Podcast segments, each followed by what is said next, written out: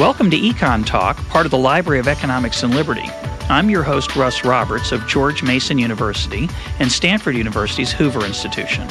Our website is econtalk.org, where you can subscribe, find other episodes, comment on this podcast, and find links and other information related to today's conversation. Our email address is mail at econtalk.org. We'd love to hear from you. Welcome back to the Econ Talk Book Club on the Theory of Moral Sentiments with our guide, Dan Klein. Dan, thanks again for uh, joining us. My pleasure. Uh, our last podcast, we were trying to get through parts three, four, and five. Uh, we got through part of part three. We might try to go a little faster today. We'll see. So, our goal today is to finish up at least part three.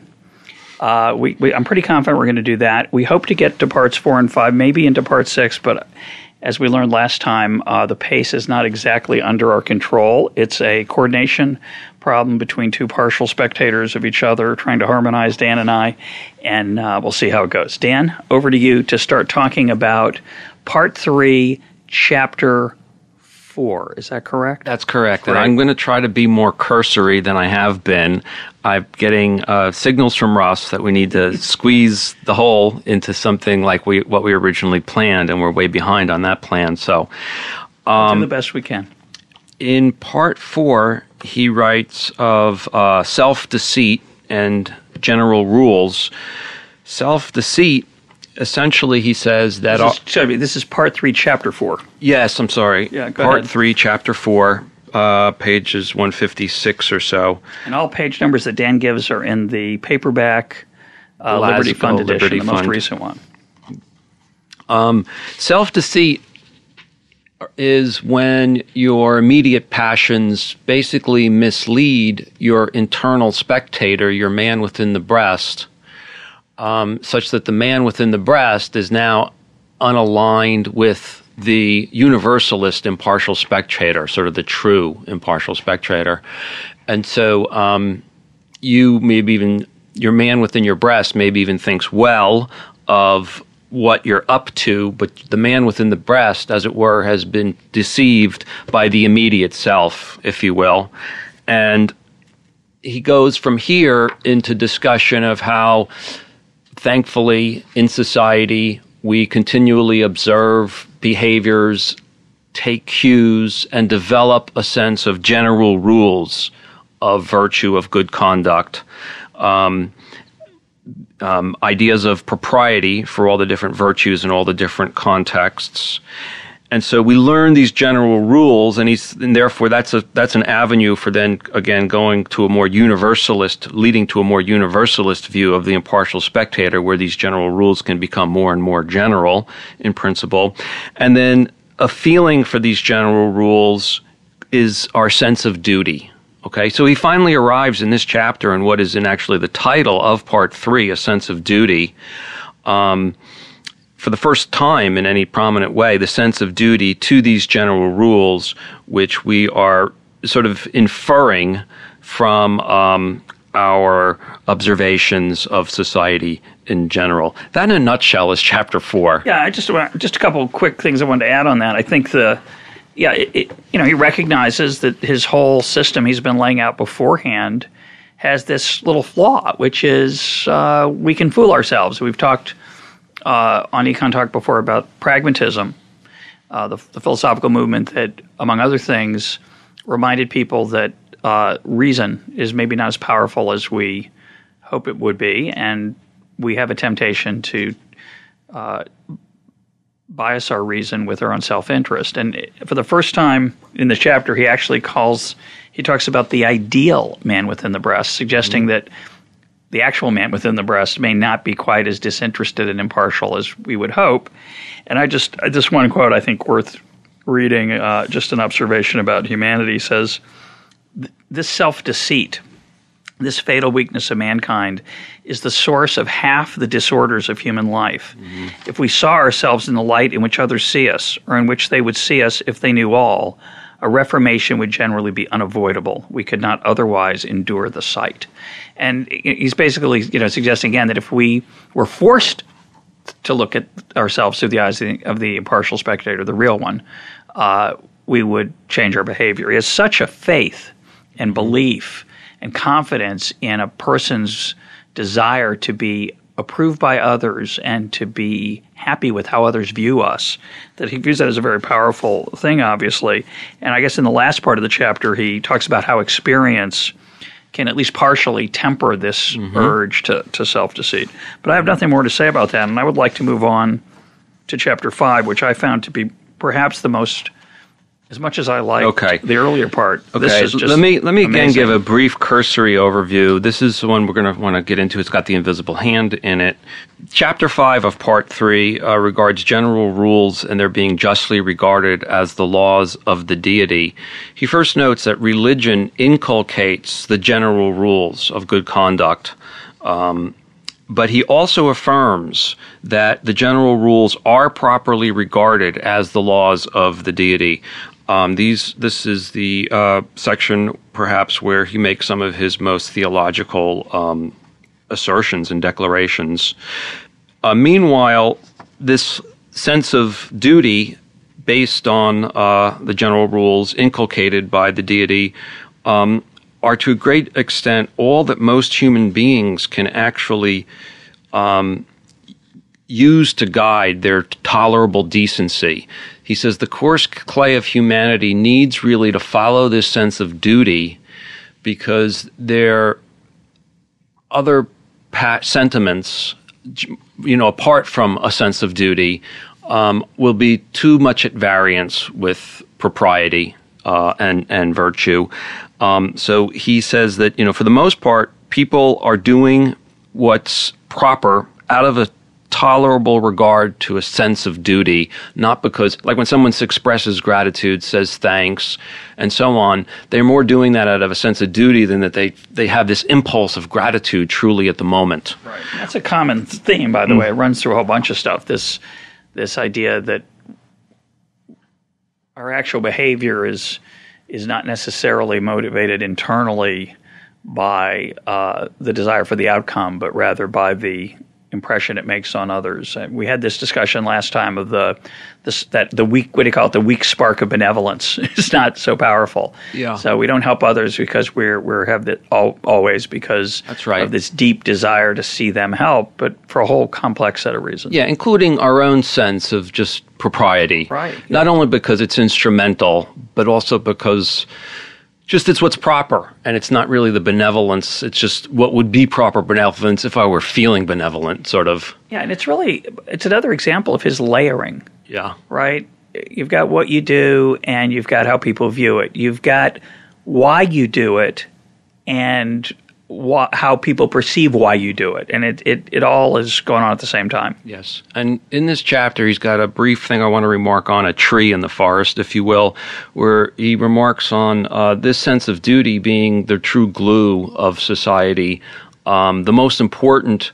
Uh, duty, okay, and source of duty. And he speaks of duty in in a significant way, which um, suggests that the rules this duty is um, motivating are, are like are then like laws, and the way he speaks of law in this way is a very anti-legal positivist approach because he's essentially saying I count as laws um, duties that are enforced in this internal, sentimental, right, moral way social through social norms, approval and disapproval, approbation and disapprobation. Yes, it's not only what the cop is going to enforce; it's not only what you know is enforced by word by government word in the in the books uh, uh, of the government's law.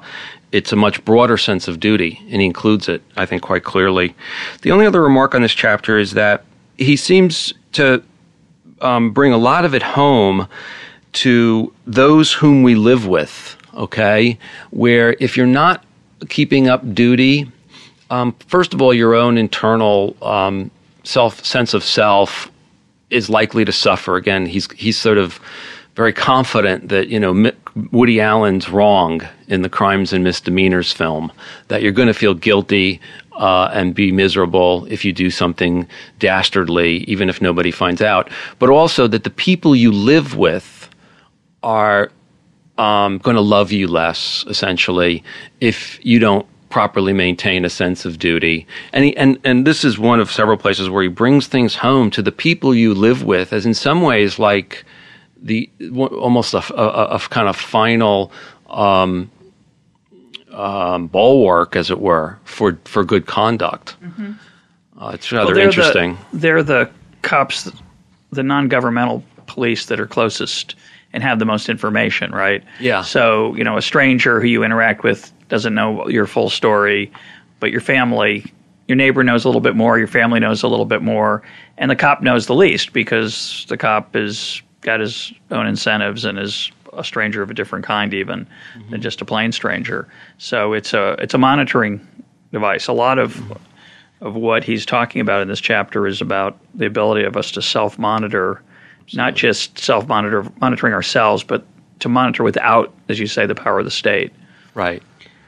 Can, do you have anything else to say about? It's, it's just that like the the monitoring of the, the, the goodness of the state actually depends on the fact that individuals are good monitors of themselves. Yeah. It's it's like a more of a bottom up theory. Go ahead.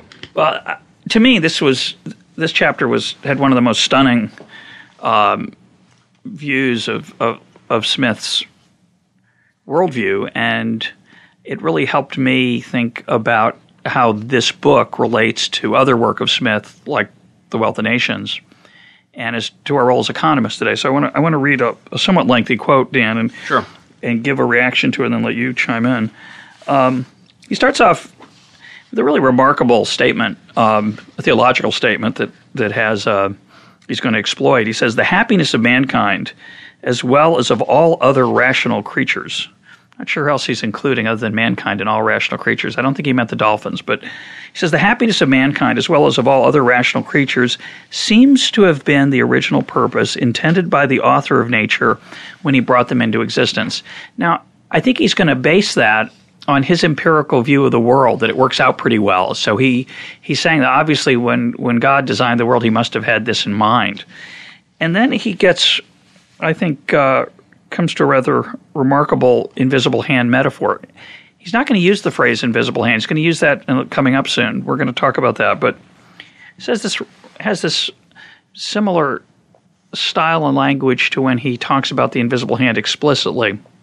He says, But by acting according to the dictates of our moral faculties, we necessarily pursue the most effectual means for promoting the happiness of mankind and may therefore be said, in some sense, to cooperate with the deity and to advance as far as in our power the plan of providence. So what he's saying there is that you know we're just we're stuck with this impartial spectator in our breast or hanging over our shoulder and that induces us to act in ways that make the world a better place and that that's sort of within the fabric of the universe implanted there by God to get us to do the right thing and make the world more harmonious and then he says then he ties it into the economics, and this is the part I want to make sure we talk about. He says, if we consider the general rules by which external prosperity and adversity are commonly distributed in this life, we shall find that notwithstanding the disorder in which all things appear to be in this world, yet even here every virtue naturally meets with its proper reward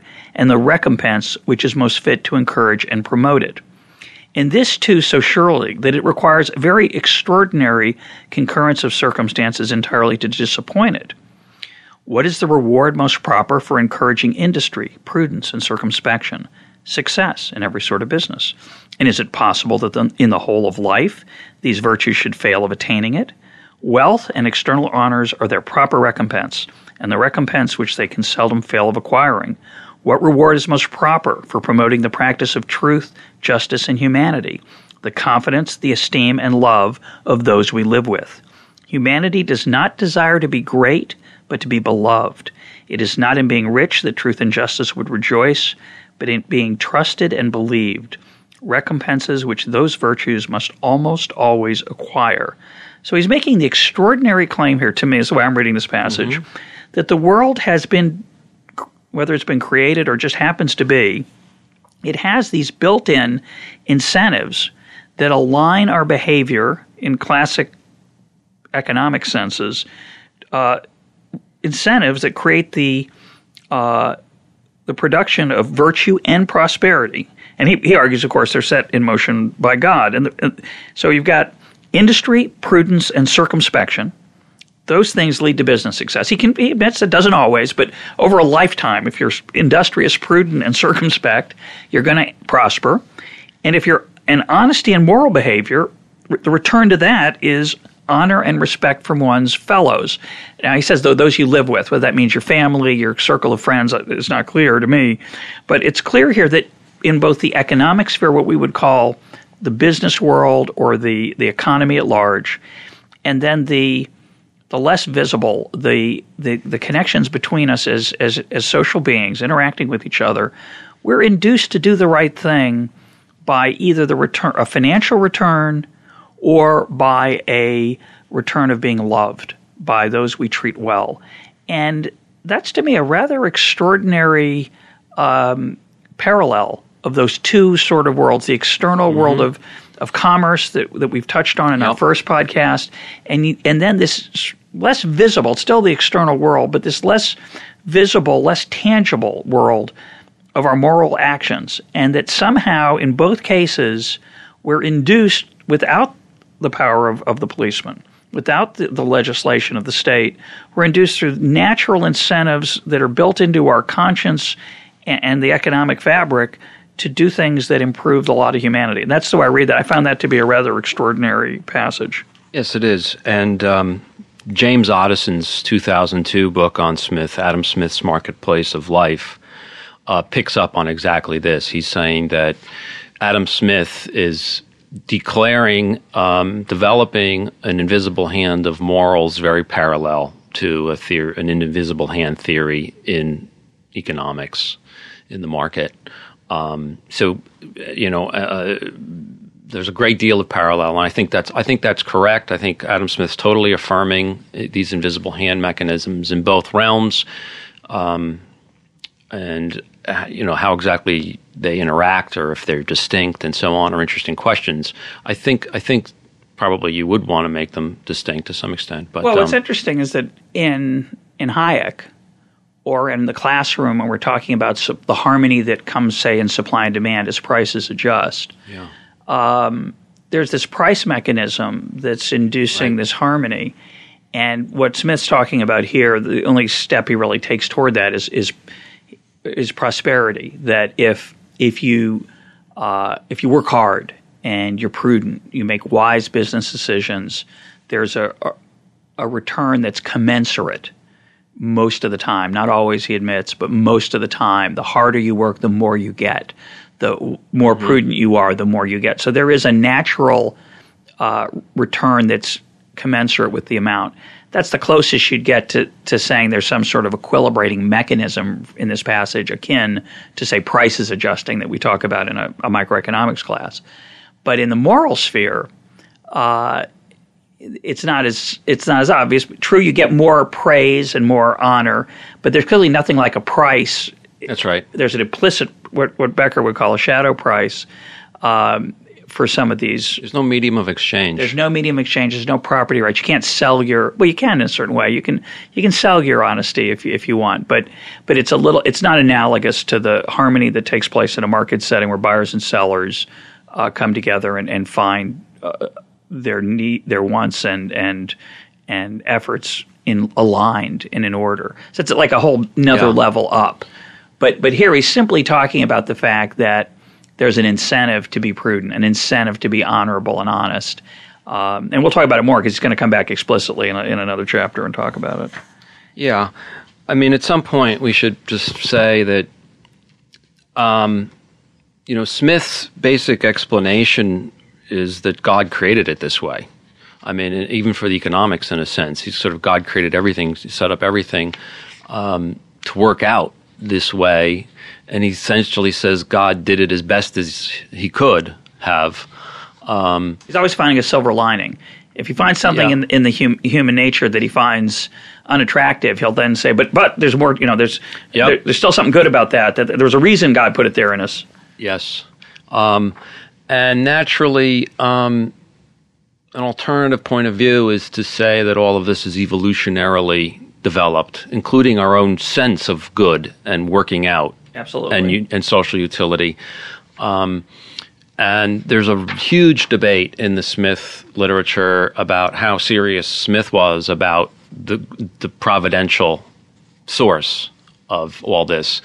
Um, and it matters in some respects, but we probably shouldn't try to delve into it. It's fascinating. Yeah. But That's a. I'm I'm not so worried about what Smith really meant. It- This is what he at least thought was useful for people to think about. Um, Hayek, in the beginning of the Fatal Conceit, clearly talks about how these norms and um, incentives could emerge evolutionarily as cultures that had the better incentives thrived and those that didn't Yeah. would struggle. So it's clearly there, there can be more than one mechanism, obviously, to, to and get there here are a for- couple of, as, as we've noted, a couple of evolutionary hints in this book. Yeah, and he's definitely got. There's a cou- uh, there's some coming up uh, in, in in part six, which we'll, I'm sure we'll talk about. The only other thing on what you say is that um, all this suggests that there's a correspondence between the impartial spectator and the being whose hand is invisible. Yeah, it's fascinating to me that he doesn't argue that God is watching us and that's why we behave well. Either out of- Indirectly, though, he kind of does. Kind it- of, it's that way. Either out of a in the positive sense rather than a normative sense, he, he, or a theological sense. He's he's art. He could have said the reason people do the right thing is they're afraid they're going to be punished and go to hell. He doesn't say that either because he knows that most people don't feel that intensely enough, or most people don't feel it at all. You, you know, so he does not invoke that argument for good behavior. Although he occasionally talks about religious people. Mm. Uh, but he's just talking about monks, seems to me. People who've adopted a, an explicitly religious life. Uh, in, in the Britain of his day, uh, uh, fundamentalism wasn't particularly common. It was, I assume, it was mainly among the monks and, and others, the, the uh, preachers and, and ministers. But his, uh, he's got, a to me, another layer. He's got the man within the breast, in his vision, is divinely implanted there. But if the man within the breast is not, it's a man within the breast. Right. It's you being aware of how others view you, not God standing over you, judging you. And he Directly, right. explicitly does not say that as the main motivator of human decency. Yeah. Should we go on to chapter six? Yeah, I just want uh, before we do, I want to read one quote, which Sure. which I know you love, uh, even though we haven't talked about it explicitly. and I think I made reference to it last time, but I think before we leave chapter five, it, it bears mentioning. Sure. He says, "The natural course of things cannot be entirely controlled by the impotent endeavors of man." The current is too rapid and too strong for him to stop it. And though the rules which direct it appear to have been established for the wisest and best purposes, they sometimes produce effects which shock all his natural sentiments. So that's Smith talking about the law of unintended consequences, the the difficulty of overturning market forces, um, and how political solutions, well motivated, are often going to be overturned, even though they may be very well intended. They're often going to be overwhelmed by the reality of human. Okay, that'd be one interpretation. Is One- there another? Oh, I don't know. I mean, I'm not sure he's narrowing, confining what you just read to, you know, what happens in the free market. Absolutely, It could be, you I know, agree. what happens in politics also. what and happens so in your parenting or your buddies or your business or Yeah, yeah. Yeah, the- His invisible hand is a lot broader than the Hayekian invisible hand. It's sort of everything morals, culture, history, political institutions. I mean, you can look at the how it works in the wealth of nations within the more Hayekian economic context, but that is still a, a, just sort of a part of a broader Smithian notion of invisible hand. Uh, Absolutely, I totally agree.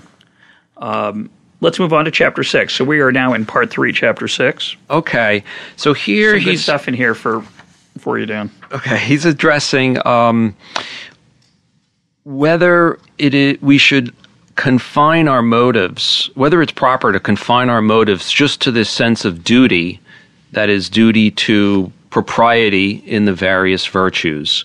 Okay, and um, rather than actually allowing sort of genuine, spontaneous sentiment to supplement or override that sense of duty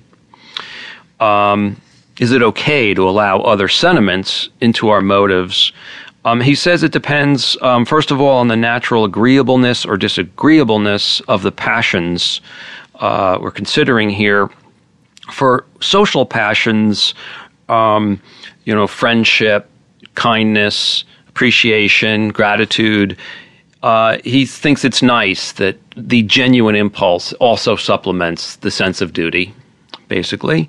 But for the unsocial pas- p- passions, um, indignation, uh, hatred, and so on, he basically says, no, you should just do those as much as the sense of duty permits you. You should be restrained by the sense of duty, and you shouldn't let the passions itself, there shouldn't be wrath. Wrath is like the excess, like the passionate resentment or indignation.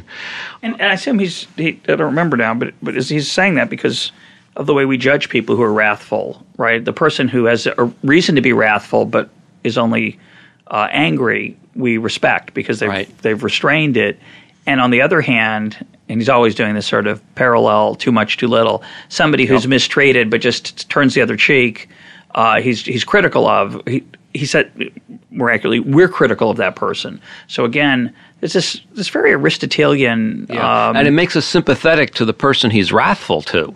correct. Because that person he's is now being sort of unfairly overly critical. condemnated, Yeah. yeah, con- uh, condemned. Yeah. Um, but it's a sort of Aristotelian moderation, this Greek idea of moderation Mm-hmm. between the, the extremes, which he doesn't explicitly say, but it's definitely definitely in there. And then he says that whether these other things play a role, that is, things other than the sense of duty, also depends on the looseness and inaccuracy of the general rules, which, you know, are the sense of duty is based on. And basically, he's saying that, you know, there are many exceptions, many gray areas, and you necessarily resort or fall back on sentiments other than the general rules that make for duty. Um, and so, and you kind of have to cut people slack when the general rules are so vague that, you know, they naturally sort of flying by the seat of their pants somewhat um, in, in, in their conduct. Um, the only one that doesn't have these clearly doesn't have these gray areas and uh, and exceptions, at least among neighbors, is um, justice. Okay, by which of course he means here commutative justice. That is exact and grammatical. Here at page one seventy five, he um, Yeah, but remind listeners who maybe listened to part Sure. our first podcast a long time ago this analogy between you said grammatical between language, grammar versus style, and Right. precise versus loose, vague, and indeterminate. Yeah, he talks about two different kinds of rules. One kind are um, exact and precise and indispensable, um, and uh, those kinds of rules in writing have their analog in grammar and in um, ethics in justice in commutative justice. Okay you don't break grammar and you don't mess with other people's stuff. And that's that's rather exact. Messing is pretty clearly defined defined. Other people's stuff is pretty clearly defined. Just as sentence you know grammar is pretty clearly defined. And that clarity is quite different than for the other kind of rules, uh, which are loose, vague, and indeterminate. And there, in writing, that is the kind of rules that critics lay down for what is sublime or elegant in writing. Okay, so it's sort of more like aspirational rules, um, and they're vague. Um, and in ethics, it's all the becoming virtues, basically everything except for justice that we've talked about, including even prudence. Because it's hard to know, as we've talked about in passing, it's hard to know what's prudent. Yeah. There's no, it's Prudence is cl- it's clear from the discussion that prudence is actually kind of closer to a grammar, we can imagine. but beneficence and gratitude, fortitude, a lot of these other things um, are, are, are more in the loose, vague, and indeterminate. And so, so um, basically, he's saying the looser it is, uh, the more you kind of you kind of have to go on your other passions because you don't your your sense of duty just is not telling you clearly what to do, kind of thing. I love this part where he, right in this section where he talks about uh, two things. You know, one is what what you'd call the slippery slope, and the second is the um, the stuff he'd been talking about with self deception, and it's what an exa- example he uses to show you why justice has to be like grammar. It had us to be black and white because of the dangers of the slippery slope and how you could deceive yourself. So it's really, I'm just going to read this passage. I just love mm-hmm. it. He says, Though the end of the rules of justice be to hinder us from hurting our neighbor, it may frequently be a crime to violate them, though we could pretend, with some pretext of reason, that this particular violation could do no hurt. A man often becomes a villain the moment he begins, even in his own heart, to, ch- to chicane in this manner. The chicane being the verb that we've now lost. We have chicanery, but the verb to chicane. He says, The moment he thinks of departing from the most staunch and positive adherence to what those inviolable precepts prescribe to him, he is no longer to be trusted. And no man can say what degree of guilt he may not arrive at. The thief imagines he does no evil when he steals from the rich, what he supposes they may easily want, and what possibly they may never even know has been stolen from them. The adulterer imagines he does no evil when he corrupts the wife of his friend provided he covers his intrigue from the suspicion of the husband and does not disturb the peace of the family. When once we begin to give way to such refinements, there is no enormity so gross of which we may not be capable. So his grammatical like critique of of injustice that it's there's no gray area is is partly a, a, moral absolute, but it's partly because he, I think he's saying here that if we were to say, well, you know, it's sometimes not clear whether it's okay to steal because if the guy's rich, doesn't really want it, it's not just that you'll do that. It's not just that you might uh, be an adulterer yeah. if your if the husband doesn't know it's okay. He, he's really saying that once you start there, that's just the beginning. Mm-hmm. The incentive effects of that delusion are yeah. going to be extremely destructive. If you don't you know, it's one thing to make grammatical mistakes from time to time with people who are learning grammar, but if people are not concerned with their grammar and feel no like you know impulse to actually correct it and improve it even when it's quite bad that kind of person probably is going to write really horrible you know in the other sense in the yeah, aesthetic sense absolutely. even apart from the bad grammar. Um, well are we are we done with chapter one other three? there's one other point in here. Um, he says that um, almost the only cause of gross perversions of um, the proper sense of duty uh, or virtue um, are false notions of religion. Okay, those are almost the only cause which can occasion any very gross perversion of our natural sentiments. Um, this kind of relates to something that's coming up. You know, he's got this underlying theory that big perversions of of proper sentiment um, don't really persist and only happen in particular things. And all this prompts me to raise the issue about political religion. He says false religion. Well, what about political religion? What about the political culture when when a society is sort of more politicized, more infused with uh, public and maybe has a kind of politics which um, invites everyone to think themselves much more part of the government and part of a political endeavor, mission, purpose, and so on, which I think is very much what we have more in the democratic age. Um, so all this raises this big question for me, which I've, I've hit on a couple of times about. Um, sure, I think Adam Smith is getting at certain mechanisms that do tend to promote good morals and good culture. There are certain invisible hand mechanisms. In his book, he very much conveys the conviction that they kind of get the upper hand or have the upper hand overall.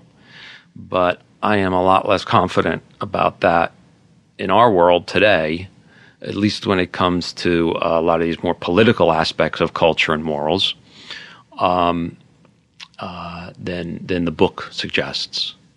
You mean than, than the book says explicitly? Um, Is that what you meant? Yeah, yeah, uh, or or suggests by implication. I mean, he's optimistic about incredibly optimistic the course of culture and morals. I would say.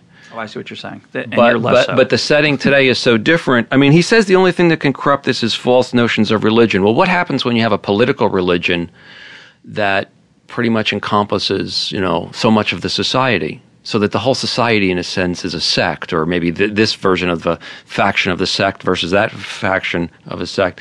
So, in this sense of an encompassing political religion, maybe then they can be grossly perverted on a very broad, broad scale forever or for well, a long time. I'd love to devote a separate podcast down the road to this idea of what we lose when we choose to act collectively. It, it's so interesting because critics of um, free marketers will say that you know we're just a bunch of green eye shade, money loving, heartless folks who care about efficiency. And, and, of course, that was not Smith's view. It is not my view. I, I know it's not your view, Dan. Um, in that view, excuse me, in the in the in the anti-market view, uh, commerce corrupts. Uh, our our pursuit of money corrupts. Our commercial interactions corrupt. Our heartlessness leaves people in the dust, et cetera, et cetera. And I think they ignore the flip side. But, but first, I, you know, obviously, I think that's a straw man and a, and a parody of what voluntary interactions actually are about. I think they're very much about virtue and not about cruelty and heartlessness. But certainly, those who are critical of decentralized, market based voluntary interactions ignore the possibility often of the corrupting effects of government on virtue, of collective action on virtue uh, relationships between parents and children because of oh. uh, Social Security, uh, failing to care about the poor because you don't have to because the government they'll take care of it. Um, all kinds of areas, I think, and that that's I'd love to to continue on that, but I think um, if I understand your point, you're saying that while Smith is an optimist, you're much less optimistic about the virtuousness of I daily life. I can't say it's been going well from my point of view. And in addition to what you're I, saying, I disagree with you, by the way, in the sense that I don't believe that the we got to get into this a little bit to make sure people understand what we're talking about because Dan and I did a podcast before this book club on this idea. I think we did, or I think we did on on the romance of mm. of collective solutions yeah. and on groupthink, on which is related a, because it is. So those are interested in getting the back story for this little piece we're going into can can go through the archives and find those. But what, what I find, I'm going to defend Smith as an optimist even in today's age. Okay. It seems it seems to me when when you made your remark about the corruption of a false religion being destroyer of virtue, which and using a belief in say the political process as a false religion. First thought I had is of the people who who go to, to government to bail them out of bad decisions they made, be it you know the execs at a at a at AIG or the homeowners who bought a third house with no money down, and now they don't want to pay the consequences for their bad decisions. And I think that corrupts virtue. I think the the moral hazard issue is is real in that it reduces future prosperity, but more than that, much more than that, to me, the real danger of government as uh, bailer out, government as parent, is that it corrupts our humanity. It cha- it destroys our incentives to act with prudence. It destroys our incentives to act uh, carefully and, and and not recklessly, and it distorts our incentives to help our fellow. Rather, it chooses it encourages us to lobby for and to use government, which is a zero sum game, rather than to produce wealth, which is a non zero sum game. So for me. Uh, I very much agree with your concern that that the the idea that Washington is the benevolent bestower of goodies is extremely corrupting to our virtue. My optimism comes from the fact that most people know that's a bad game.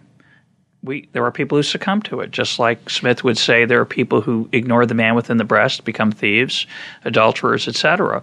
But in our, the way we raise our children, and in the way we interact with our spouses, and the way we interact with our friends, most of us don't count on government and don't counsel our friends and, and children to count on government as a source of benevolence and, and goodness. True, it's in our culture to look to government, to see political leaders as, as saviors of sort, magicians, as Don Boudreaux, our colleague, will often invoke their wizard like faith we have in some kind of wizard like ability of them to, to save us from this mishap or another. But I think deep down, and not just deep down, in our daily lives, most of the time, they just don't have enough money.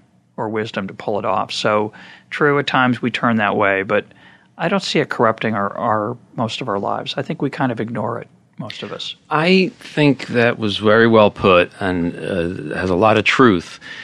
Um, and you're making a kind of distinction about, you know, does big government lead us to not pay our loans? And you're saying not really. And I think that's a great point, and that's a good reason for this continued optimism. And in private to private action, I do think all these invisible hand mechanisms do generally work pretty well. Let me try to give a little Yeah, go ahead. um, back. Look, um, the average person is not enforcing drug prohibition and putting his neighbor in prison. Um, and the average person perhaps doesn't think all that much about, say, that issue. And that's just one of many, many issues I could raise. Immigration. Yeah, I mean, also all these economic regulations, occupational licensing, OSHA, minimum wage. I mean, all these things are coercive, an initiation of coercion by the government. They're pointing a gun at people who are perfectly innocent. Um, and widespread, okay, as well as taxation for all the social goodies, right? And you're right that people, in some sense, just lead their private lives. Go, they lead their private lives and don't worry so much about that. Now, however, they do have opinions about it.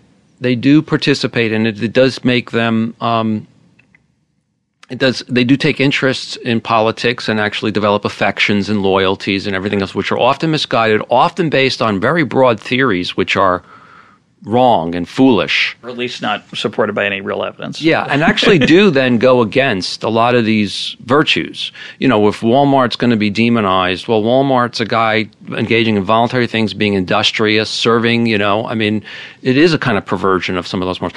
But look, when not only the average person, your neighbor, but then also the cultural institutions, we haven't mentioned that the government, you know, largely runs K through 12 about 70% of college professors work for the government, including us.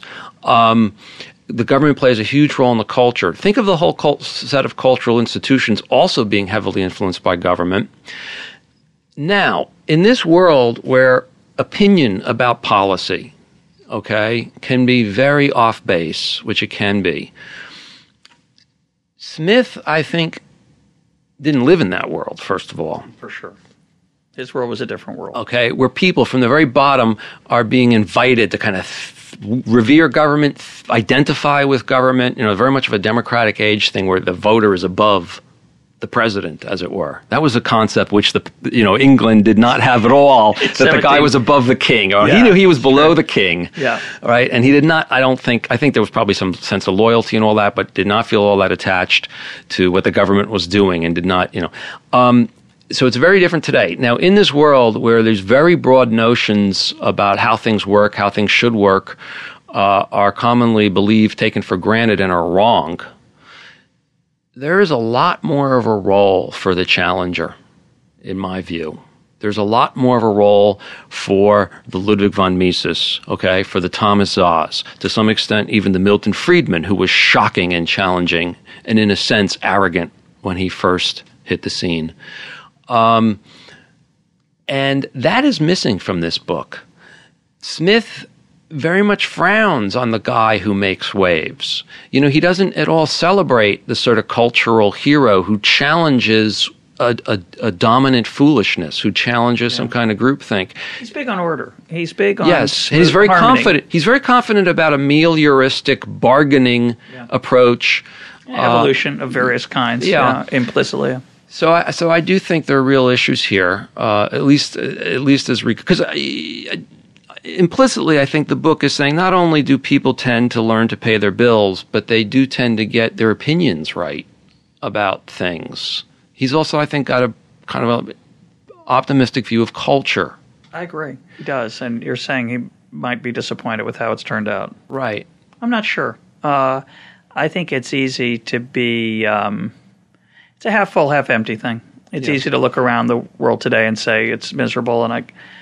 It's also easy for me to look around and say it's you know for all the things that are going on. Uh, the is a great example. You know, as government's much bigger than it was ten years ago, twenty five years ago, fifty years ago, hundred years ago, and yet so far it's kind of a rock in the stream. We, as Smith said, we kind of swirl around. We do the, we kind of do our own thing despite that. It slows it down. It pushes it around in various ways, but the current keeps going. So I- I feel a that's my bit- optimism. Uh, yeah, I feel a little bit more um, uh, unhappy about the situation. I, I, I think I look, uh, I want the culture to get things right. I want the culture to be harmonious. I want me and my neighbors and my family to be able to talk about the world in a way that makes sense and makes progress. Um, and I want people to, you know, admire and understand, uh, you know, the good and the bad in politics and government and leadership. And that's not particularly what's happening in my view. But We got to keep writing. yeah, yeah, sure. podcasting. Yeah, yeah, yeah, sure. Well, yeah. By the way, all this leads very directly, I would say, into part four. Okay, so should we go there? Sure. Because let me again, let me just say a little bit about the forest, and then perhaps we'll get into some of the trees. Okay, so what part four is about is the effect of utility upon the sentiment of approbation. And what does he mean? He doesn't mean utility. It's when economists Social use utility, some kind of social Usefulness. yeah. Oh, outcomes, Yes. real, real things happening That's that are right. good. beneficial Yeah. results. Um, and he's taking issue again with the idea that um, that moral approval or approbation is is is based directly on on utility. Again, his He's disagreeing, he's disagreeing with that. He's uh, his organon is that which means his worldview or organizing framework from Yes. last podcast. For those of you That's right. missed it. his principle of inquiry is that approbation or moral judgment is always enshrouded in some kind of spectatorial sympathy. That spectatorial sympathy is almost an aesthetic reaction uh, to the beauty of the conduct, and so it is based on a notion of propriety in the action. Okay, so if you will, approbation is always enshrouded in a notion of propriety, a sense of propriety. Now, that propriety, I think Smith is saying, tends to be shaped or to conform to utility. Okay, and that's by virtue, really, ultimately, of God setting up And our mor- incentives that are in place. And Yes, the whole system that he set things up such that we will tend to develop notions of propriety that do serve utility, but it's not it's not perfect. Right. The journey from ut- from utility to approbation necessarily makes a stopover at propriety, right? So that's what he's saying, and he's got uh, three illustrations of this in the chapter. The first is the one about when the ambitious person pursues wealth and so on. It's actually more a sense of beauty and propriety in all of the means of happiness Bizarre view, but has real Yeah. truth to it. Yeah, It's- let me just run through ahead. these and Yeah, we'll come ahead. back to them.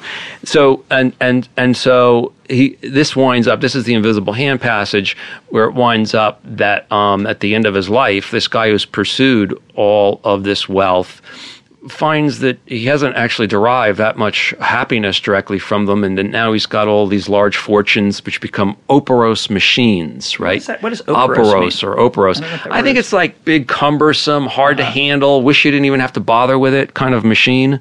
Like you know, dealing with all the stuff in your life Like that having a Ferrari. It's- Yeah. The maintenance part is, is a bummer. It's Exactly. a beautiful car. and yet this notion of propriety, which drove the guy, is actually good for utility because it it, it led him to produce, to be industrious, and to uh, generate things that sustain mankind uh, and, and a larger number of people. That's one illustration. Another illustration is that prudence and self command are things we often do, not because we're actually sensible to the long term utility of taking care of ourselves. Right today, if I go out and, and, and eat right or you know refrain from not having a piece of chocolate cake, it's not that I'm so sensible to the fact that next week I'm going to be thinner and I'm directly doing it because of that utility, but it's a sense of propriety that I've developed in a habit of prudence or self command. Uh, and finally, he talks about how um, discussions of public policy and the great machine of the economy, again, inspires a sense of beauty in thinking about the whole social system or the whole economic system.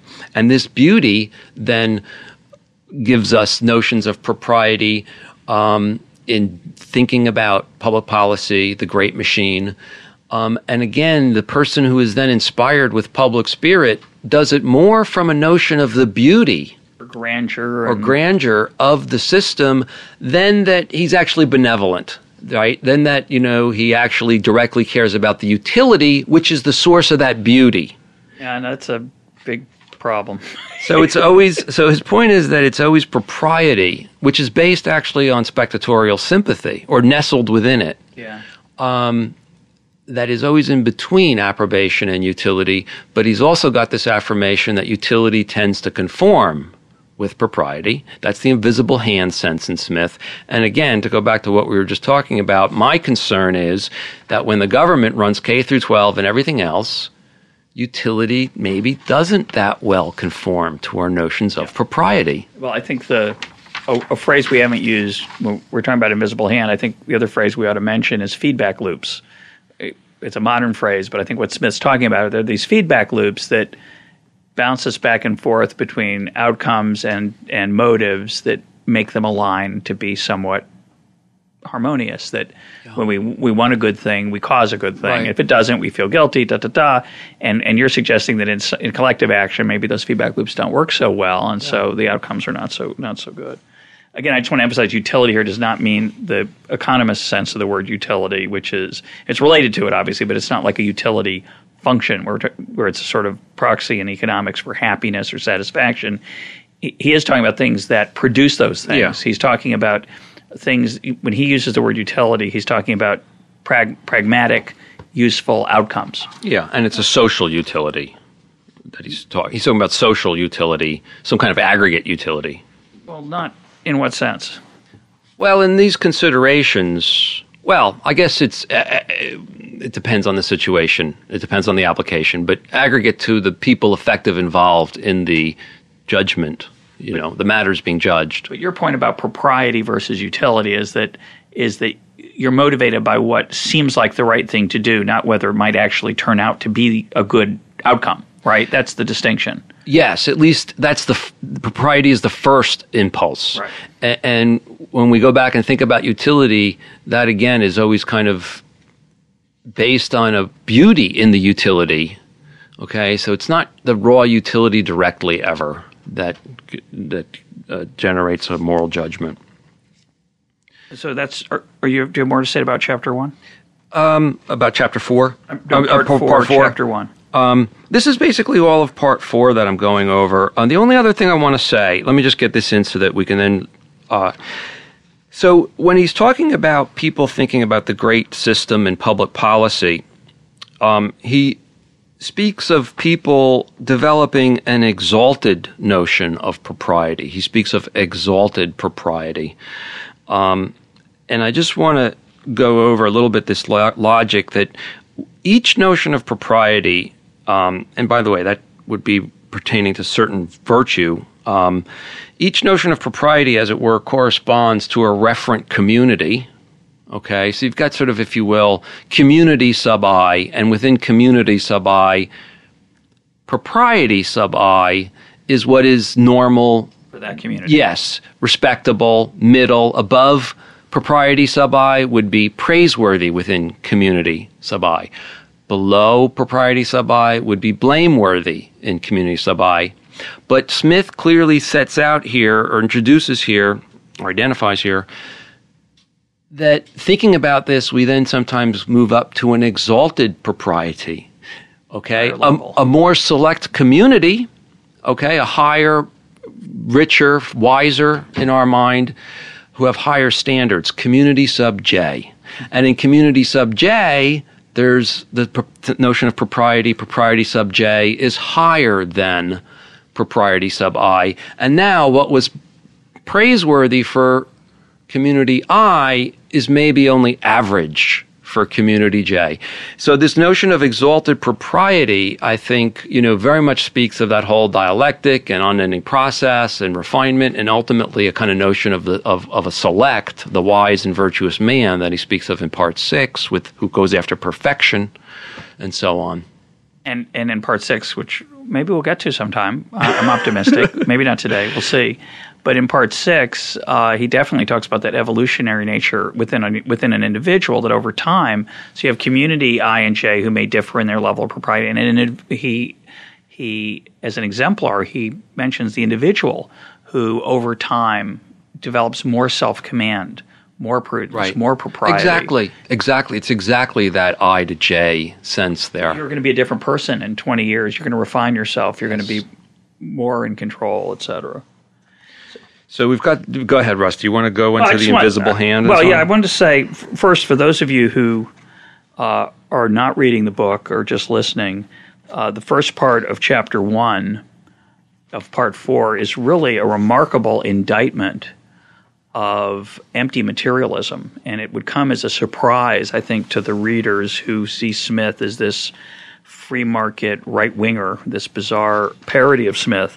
Here, Smith, in the first part of the chapter, I won't read it, but it is highly entertaining, where he mocks and talks about the emptiness of the gadgets of his day. It would be the equivalent for us of your iPhone or your your PDA, your BlackBerry, uh, or some fancy, uh, expensive watch. I think that's a better example, actually. Well, for him, in his day, for certainly. But he's talking. He talks No, about watches. I mean, an iPod's a pretty useful thing, isn't it? well, it, it depends. I don't have one, so I don't Uh, really know. yes. Well, to me, some of these are just are frivolous, and a lot of people would say that a that a fancy cell phone is frivolous. The fanciness, maybe. Right. Yeah, it's the fanciness. Um, did I say iPod? I meant, I meant to say iPhone. Maybe a, a fancier version of something that that does something in a in an elegant and impressive way. He talks about how men, and it is particularly men, like toys. Uh, and again, in 1759, you think, well, what could they be carrying around that would impress their neighbors? And he has these bizarre, offbeat examples. Um, tweezer cases and, and other little weird things. And he talks about their pockets being stuffed with these things, and which is ironic again, because in, in our world, we got the same problem. I got my cell phone, my iPod, my GPS, my um, you name it, and I've got to charge them all, and it's a, keep their batteries going. So he indicts this. Not indicts is, is a little strong, but he's very clear that th- these are not going to make you happy, and he really gets on a uh, a hobby horse of, of of wagging his finger and saying, you know, stay away from these because they're, they're really a mistake. And, that, and then he goes on to say that materialism generally, it's not just these little gadgets and things. He says, you know, you think you're going to be happy when you acquire all this stuff. And what I wrote in, in the margin of one of them, just- I'll read the short, a short quote here. He says, Power and riches appear then to be what they are enormous and operose machines contrive to produce a few trifling conveniencies to the body, consisting of springs, the most nice and delicate, which must be kept in order with the most anxious attention, and which, in spite of all our care, are ready every mo- every moment to burst into pieces and to crush in their ruins their unfortunate possessor. So you're you're sort of entangled in this. Yeah. It's almost a Charlie Chaplin modern times image of an indictment of sort mm-hmm. of uh, financial success. You know, you're you're tangled up in this this spring like gadget, this uh, complex operose, whatever that means, machine that not only is it a pain in the neck, but it's going to hurt you. It's going to not only do you have Yeah. to deal with it and keep the swimming pool filter Exactly. cleaned, That's all these things are all just too much trouble. They don't really lead to happiness. So it's very uh, I wrote- keep up the yard. yeah, exactly. I wrote in the in the margin. Nobody on their deathbed wished they spent more time at the office. You know, this is Smith saying, you know, this is this is fool's gold. This this material excess. Uh, and again, for those who think that you know Smith is this great champion of greed or or, or material well being to the expense of other things, clearly here he is is an, a huge indicter of it. But for me, the the coolest part of, of this section, which is which I actually I loved, and I love the the indictment as well because I'm prone to this gadget love too. You know, I got my Kindle, I've got my camera, I've got my I've got too many gadgets which produce Got sometimes his recording studio. I got my recording toys, yeah.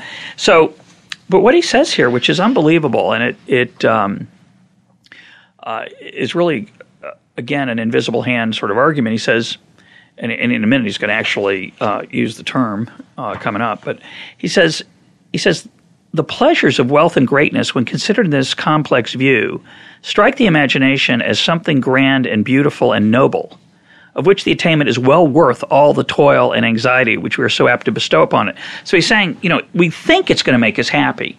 Doesn't. It's a, he says it's an illusion. but there's a sort of beauty in it. There's a beauty and an And that's just, sort of the sense of propriety. and we're kind of we're seduced by that.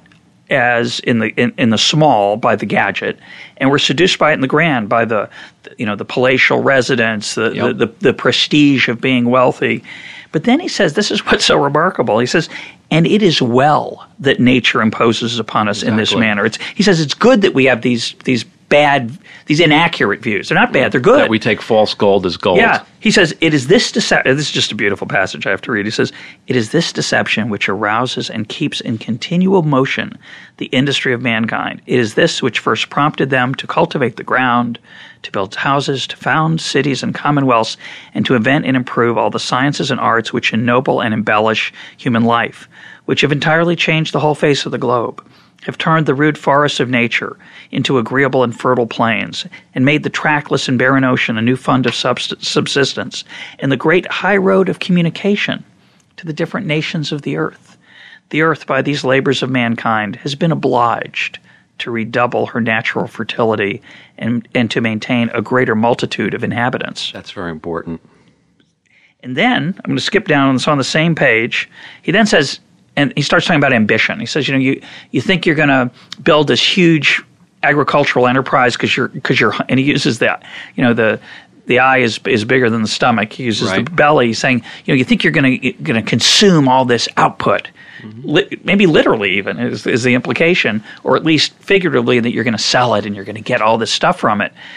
And then he says this is this is this remarkable uh, mention of the invisible hand in the context of it. He says, talking about the rich who've got this ambition to, to material greatness, says they consume little more than the poor, and in spite of their natural selfishness and rapacity, though they mean only their own conveniency, though the sole end which they propose from the labors of all the thousands whom they employ be the gratification of their own vain and insatiable desires, they divide with the poor the produce of all their improvements.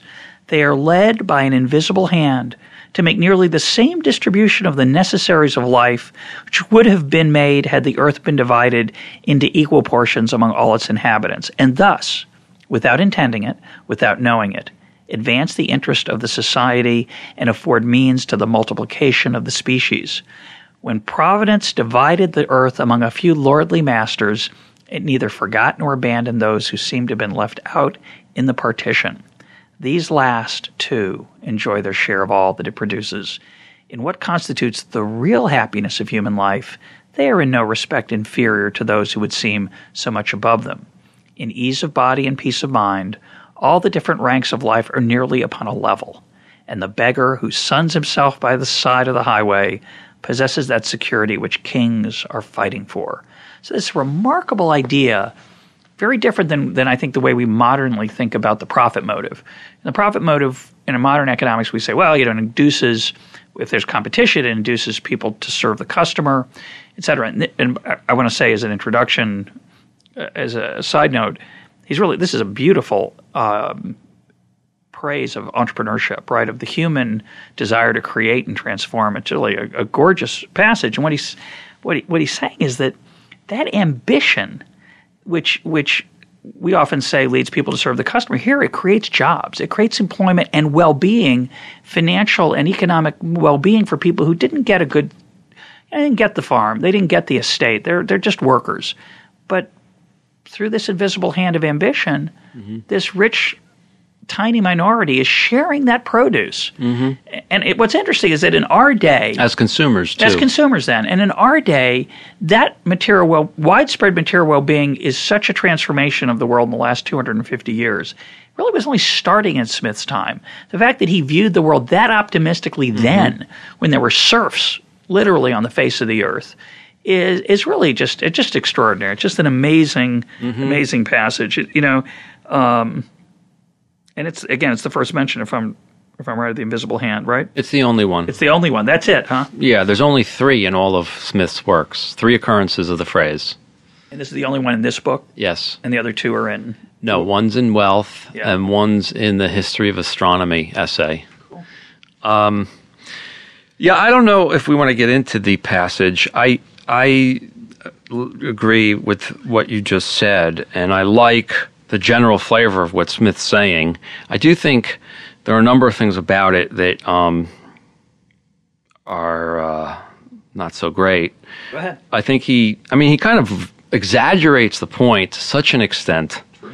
First of all, with in the, in the end, the beggar who suns himself by the side of the road possesses the security which kings are fighting for.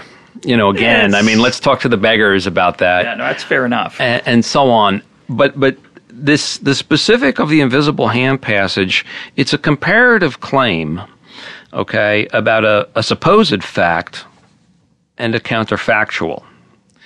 Okay, what is the supposed fact? It's that quote Providence divided the earth among a few lordly masters.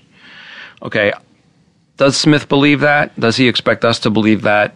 I don't know maybe more importantly, the counterfactual to which that other is being compared, namely, quote, had the earth been divided into equal portions among all its inhabitants. Now, does that counterfactual happen back at the beginning of God's creation? I imagine so. Well, I thought it was a statement about, you know, in his day, wealth was land was was the major source of wealth, right?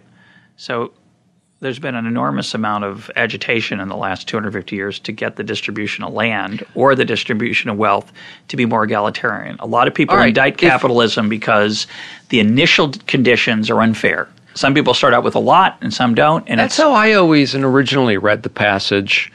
And that would make sense in the sense that he's an apologist. in he's the sense it's that okay. Yeah, and in the sense that think of there being such agitation, although I'm not sure there was that early for that. Um, There was in France okay, very soon in this in this period, right?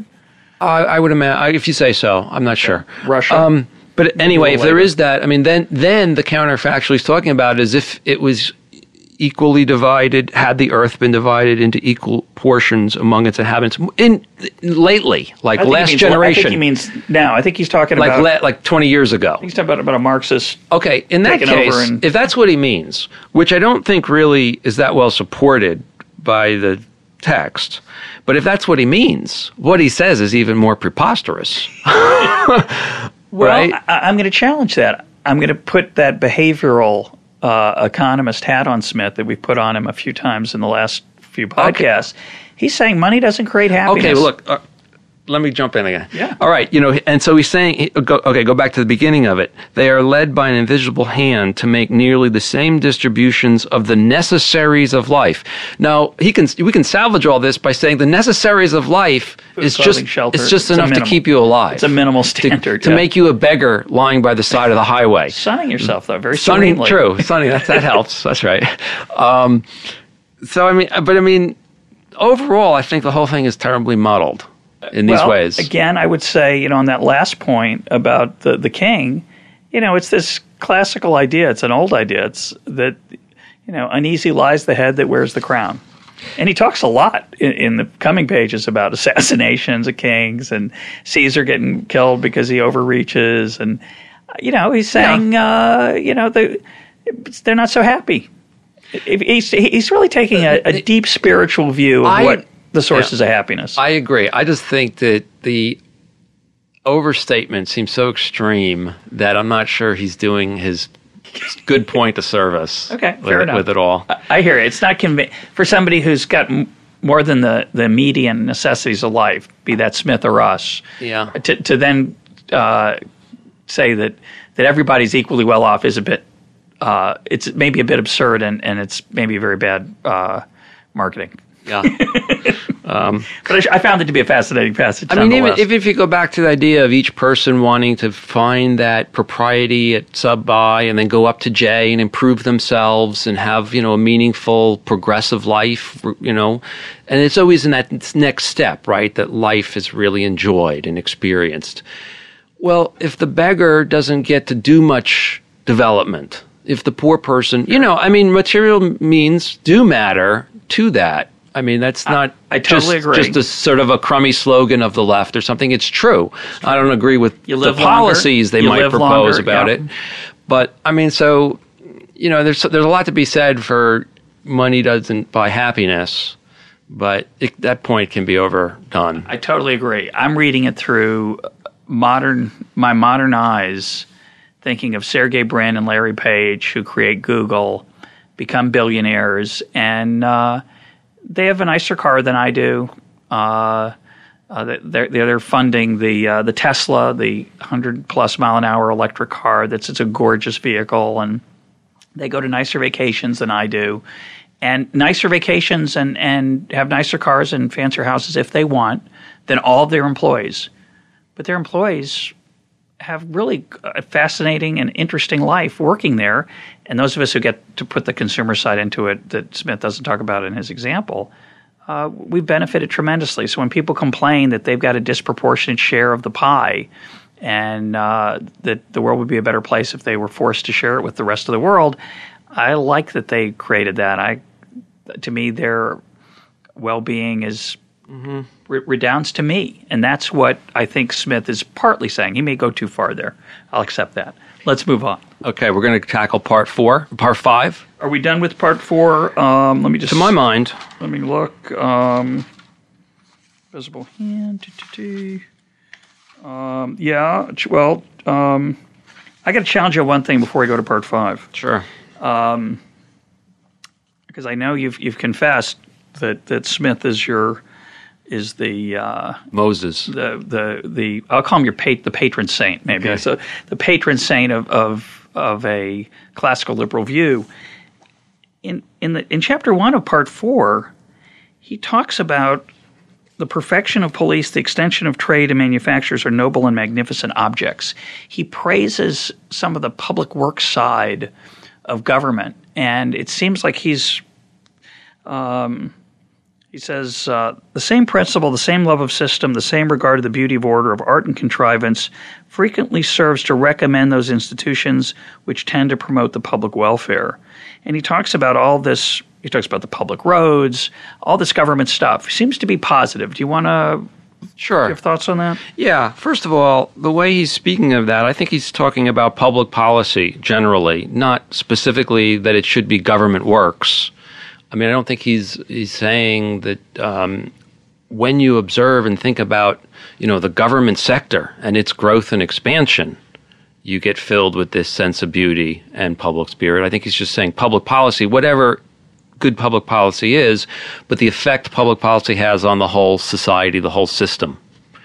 Okay, so it's got these pulling back and taking this super wide angle view, that fourth source of moral approval that we were talking about at the very beginning the very wide force source of all the effects of an action.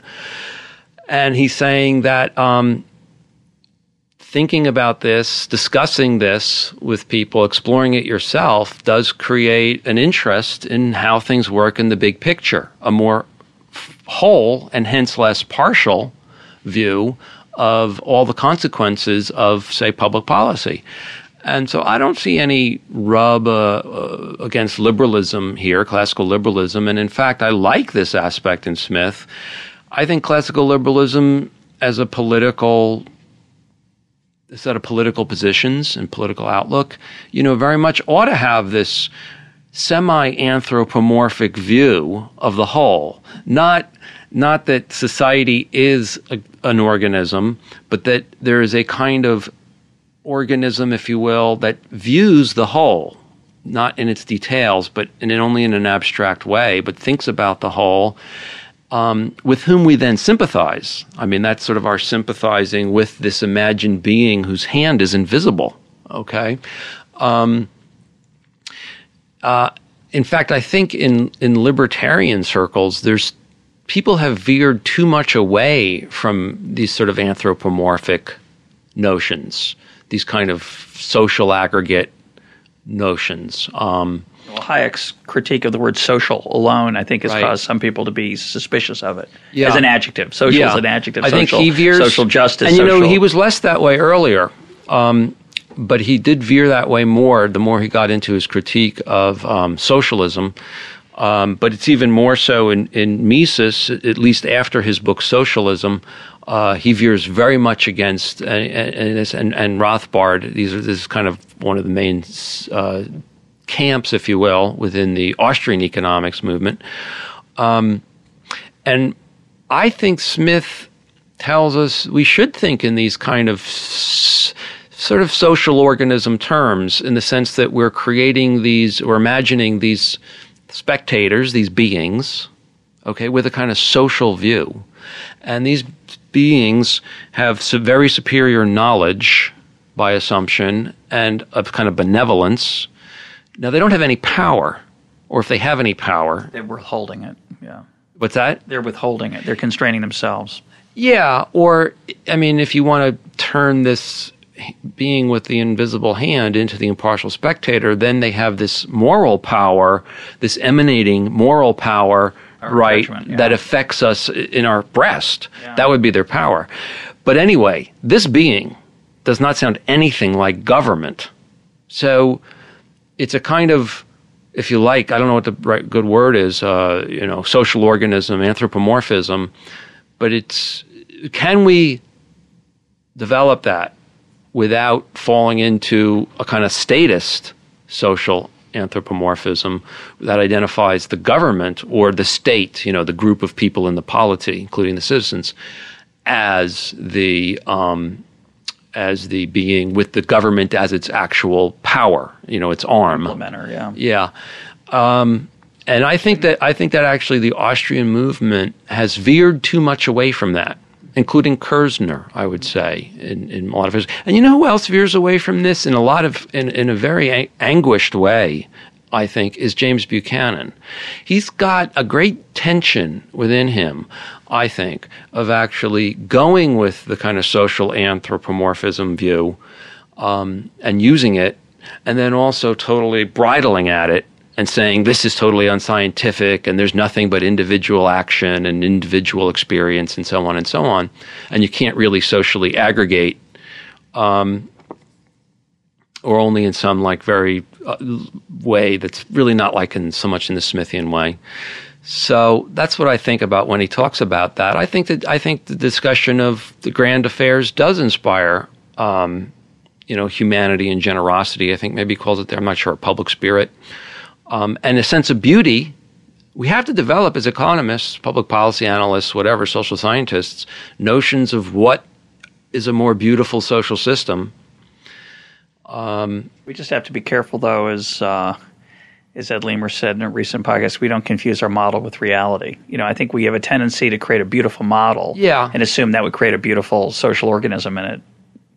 That's a good. Uh, we'll, we'll be talking about the man of system shortly. It would be, I think, one of the dangers of that It's a strategy. very, it's a very vague tapestry, okay? And so even to think of it as like some kind of rigorous model, I mean, I don't, yeah. Uh, Anyhow, Well, let's move on to let's move on to part five. Okay, which I have almost nothing to say about. I found it to be Okay. it's short and and it's I have a brief set of notes here. Um, it's about the influence of custom and fashion. Now, potentially, this could be a very, a very major topic, but I don't really think it turns into such a major topic in the book.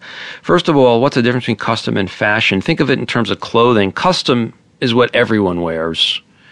Fashion, that which those wear who are of high rank or character.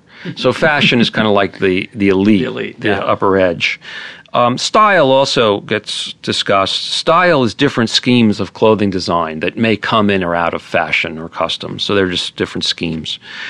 And he talks about how customs can get locked in. He's concerned, uh, maybe not as concerned as he should be, about whether the influence of custom and fashion can corrupt uh, the moral sentiments.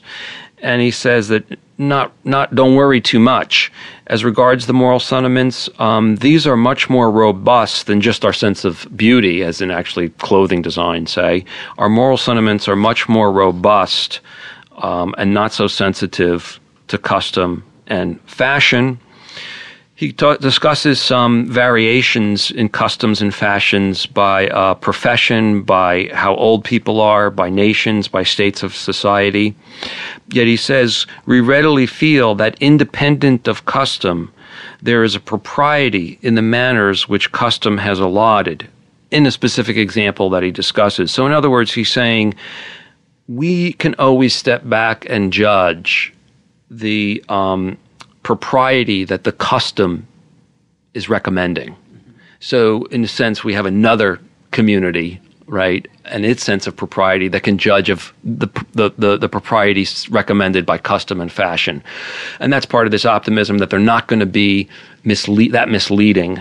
He says he has a great condemnation of slavery. See, he's concerned. He he shows con- some concern. I don't think maybe enough with whether you know society is going to completely pervert moral judgment uh, go in the wrong direction, uh, be vicious and terrible.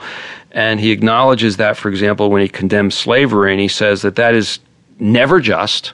And societies that have that, those are some particular usages that are gross violations. They're, they're something like that's extraordinary. Um, as, as, as a way in which custom has gone mis, gone wrong, essentially, um, but it's unjust um, and he says that on the whole, custom and fashion pervert only particular usages and never sort of the general fabric of the morality of a society. And he, and he makes one of his most notable evolutionary arguments here. He says that if custom and fashion did ever seriously pervert the general moral fabric, that society wouldn't continue or wouldn't prosper. So that's an evolutionary yeah, argument sure. about which cultures. Evolve, yeah. yeah. Um, and in this also, I know a topic that you're interested in, Russ. He he condemns infanticide generally, but also says that it's sometimes in some societies accepted as kind of a custom, where it's not really frowned on. But he feels that it's that it's basically unjust, uh, regardless. No, I'm I'm not interested in that actually, but I, yeah. that was an example. Well, you brought it up. I brought yeah. it up in our off off the air yeah. conversation as an example of something where you know Smith really goes out on a limb here and he condemns infanticide. Now I'm kind of mocking, I'm joking about it because infanticide hasn't been really in fashion uh, for a while, and the Spartans did it. And it, I think it bothers Smith that the Greeks, who I think he probably thought had some kind of moral system, that it was common. So he's it it, it ties into your point earlier about what how what is pro- what is proper in one culture may not be proper in another. Yeah. I don't know if you want to dwell on this. I do think that the condemnation of slavery it just it just jumps out and is so strong. Do you want to read yeah, it? Or? No, go ahead. Okay, he says. Um, uh, there is not a Negro from the coast of Africa who does not, in this respect, possess a degree of magnanimity which the soul of his sordid master is too often scarce capable of conceiving. So he's saying that even in, in backward societies, savage societies, or whatever, the, the so-called savages actually can feel magnanimity and so on. More Do you want to try ma- to find this? No, more than the master. Oh yeah, I mean, he, he, says, which the soul of the of his sordid master is too often scarce capable of conceiving. Fortune never exerted more cruelly her empire over more mankind than when she, she subjected those nations of heroes to the refuse of the jails of Europe to wretches who possess the virtues neither of the countries which they come from, nor of those which they go to, and whose levity, brutality, and baseness so justly exposes them to the contempt of the vanquished. What he's saying is that it's the, the, the slave traders are like the refuse of Europe, and they um, their bu- brutality and baseness exposes them to the contempt of those whom they enslave. I mean, it's it's the impartial, the very partial, but some some partial spectators, those slaves, yes. are judging the the the real inferiority of the master. Absolutely, incredible passage. You're right. I, I have to recommend the um, the essays on the econlib.org website by our colleague David Levy and and his co-author Sandra Peart on Smith and other classical economists' view of race and how, contrary to some of their other British counterparts, uh, Smith and, and Mill and others saw every person, poor, uh, of a different race, didn't matter, equally capable of leading their own lives and making their own judgments. And there's a dog that doesn't bark in this book, which is, you know, I, I noted this in part six, and you'll correct me maybe if I haven't finished the book, but well into part six, there is no mention of Smith by Smith of any of distinction in all of his observations about human nature. He's made these tremendous claims about propriety, morality, conscience, prudence. There's not a single class statement that those are different among the classes. He never says, of course, this is among me and my friends. Among the poor, you know, they're a bunch of That's know, right. vermin. He doesn't say that. He never says, makes a distinction that, well, among the lower classes. And he's writing in England in 1759 through the end of the 18th century in the different editions of this book. There is some discussion about savages, but despite that discussion, which you could take you could take as a racial discussion. I don't, it's not particular. I don't know if it, savage means racial in his world, No. or just primitive. I think he means. I assume he meant primitive peoples, Sure. which would which would include a whole range of races. Other than that, a lack of civilization is what he's talking about there. Other than that, Smith is a remarkable egalitarian in his time with respect to class and race, and, and that passage just really reinforces that. And, it, and it's really, I think, uh, you know, David Levy and Sandra Peart's essay was was was an attack on was a defense of economics against the the, the Charge. name- against the charge. It's the dismal science because it is such a lousy view of mankind and such a crummy view of life.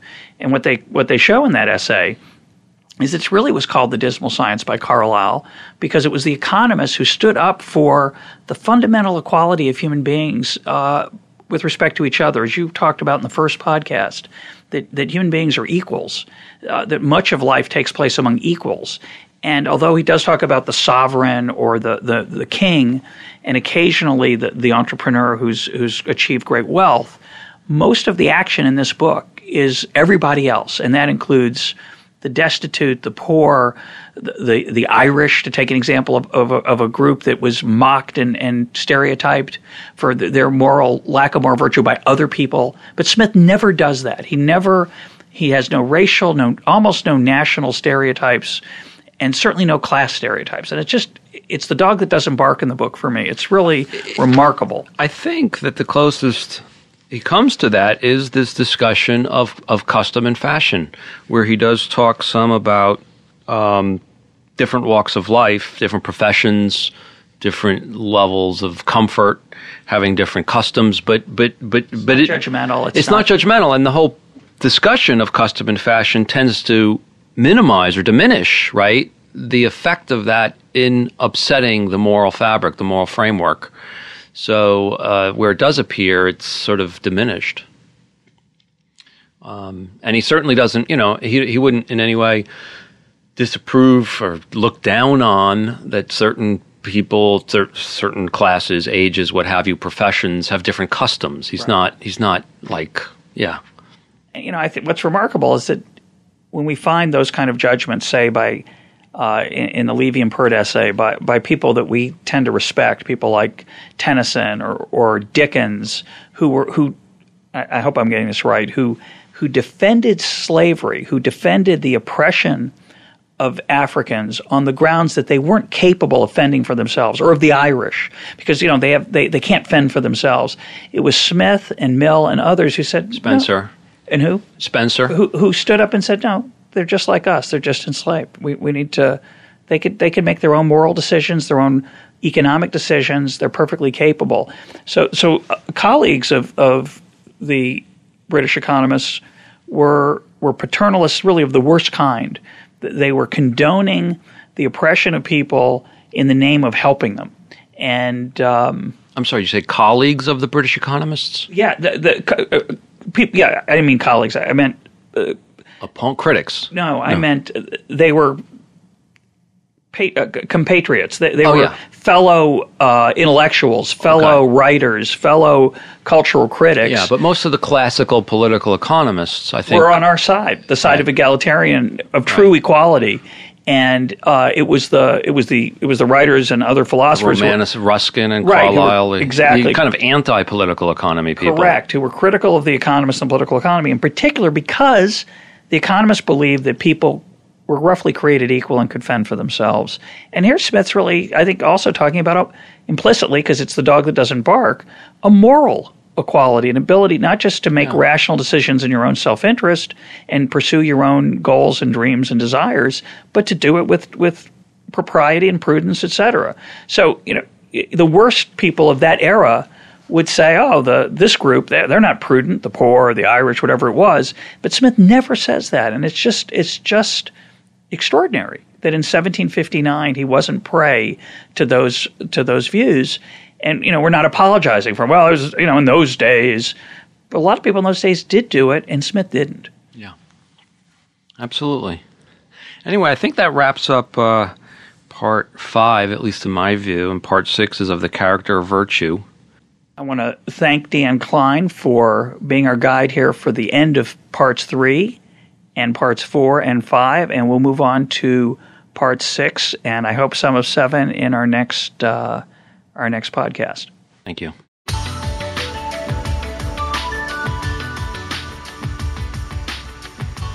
This is Econ Talk, part of the Library of Economics and Liberty. For more Econ Talk, go to econtalk.org, where you can also comment on today's podcast and find links and readings related to today's conversation. The sound engineer for Econ Talk is Rich Goyette. I'm your host, Russ Roberts. Thanks for listening. Talk to you on Monday.